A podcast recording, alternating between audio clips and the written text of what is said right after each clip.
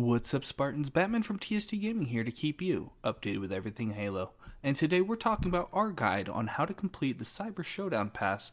But before we get started, please subscribe for more Halo content.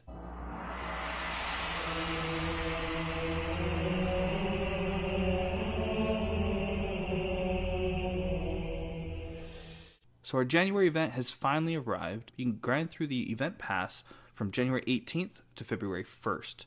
There's 10 tiers, just like with Winter Contingency. However, unlike the last event that we had, this one is much better because it's not time gated. Now, if you're not familiar with the term of time gating, that means that in the way that they did it with Winter Contingency is you played one game per day, and then you'd get one reward per day.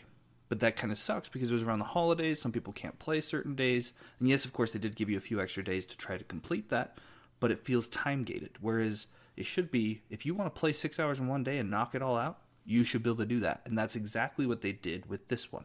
They did it very similar to how the the last Fractures Tenrai event was, which is how you have Orange Banner challenges, and those challenges are event based. And in this case, it was all about attrition, which is a new game mode that I'll be talking about in a moment, and what you have to do inside that game mode in order to unlock a reward. Every one of those 10 that you complete, you go up that many levels. It doesn't matter what day you're playing it, as long as it's within the event. You have access to do it all day, every day, in that time period to earn those 10 rewards.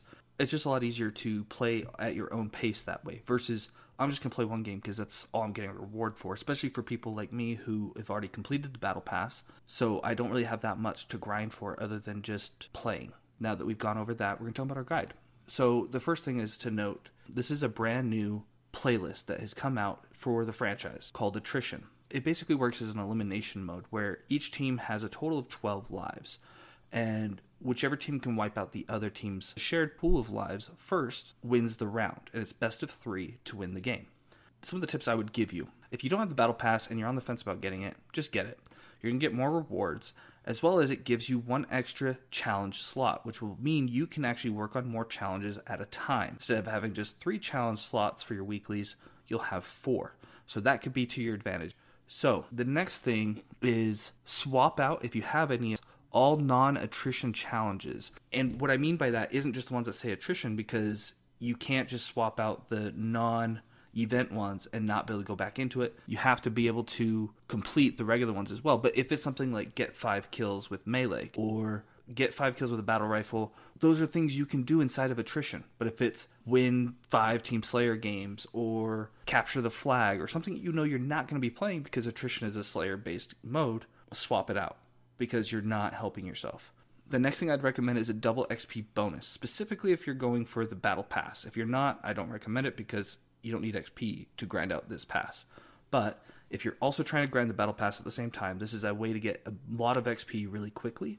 So do your double XP bonus. It lasts for one hour and go for all the challenges you can that again that are able to be completed within the attrition game mode. Last and not least, go for all of your challenges at once, not just the event challenges. There's a reason behind this. Like I said earlier, you can't swap out the regular challenges and hope to get attrition ones. You can't. It'll just swap out for another regular one. So by going for all of them at once, you're basically knocking them out so you can get more challenges in in that same pool that has your 10 that's behind that wall.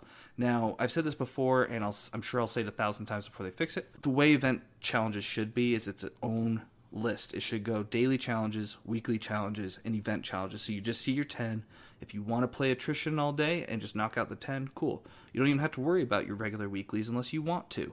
So for me, that's why I say try to go for ones that you can work on the entire time. That way you can get through more XP as well as finish this event as quickly as possible.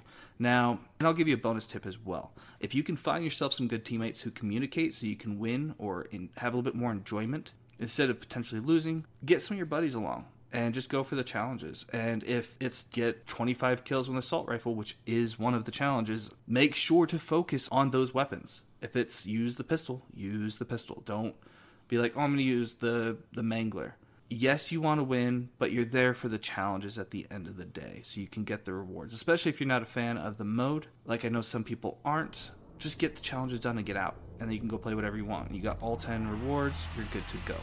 And that's all we have for today. If you did enjoy this guide, please like and subscribe.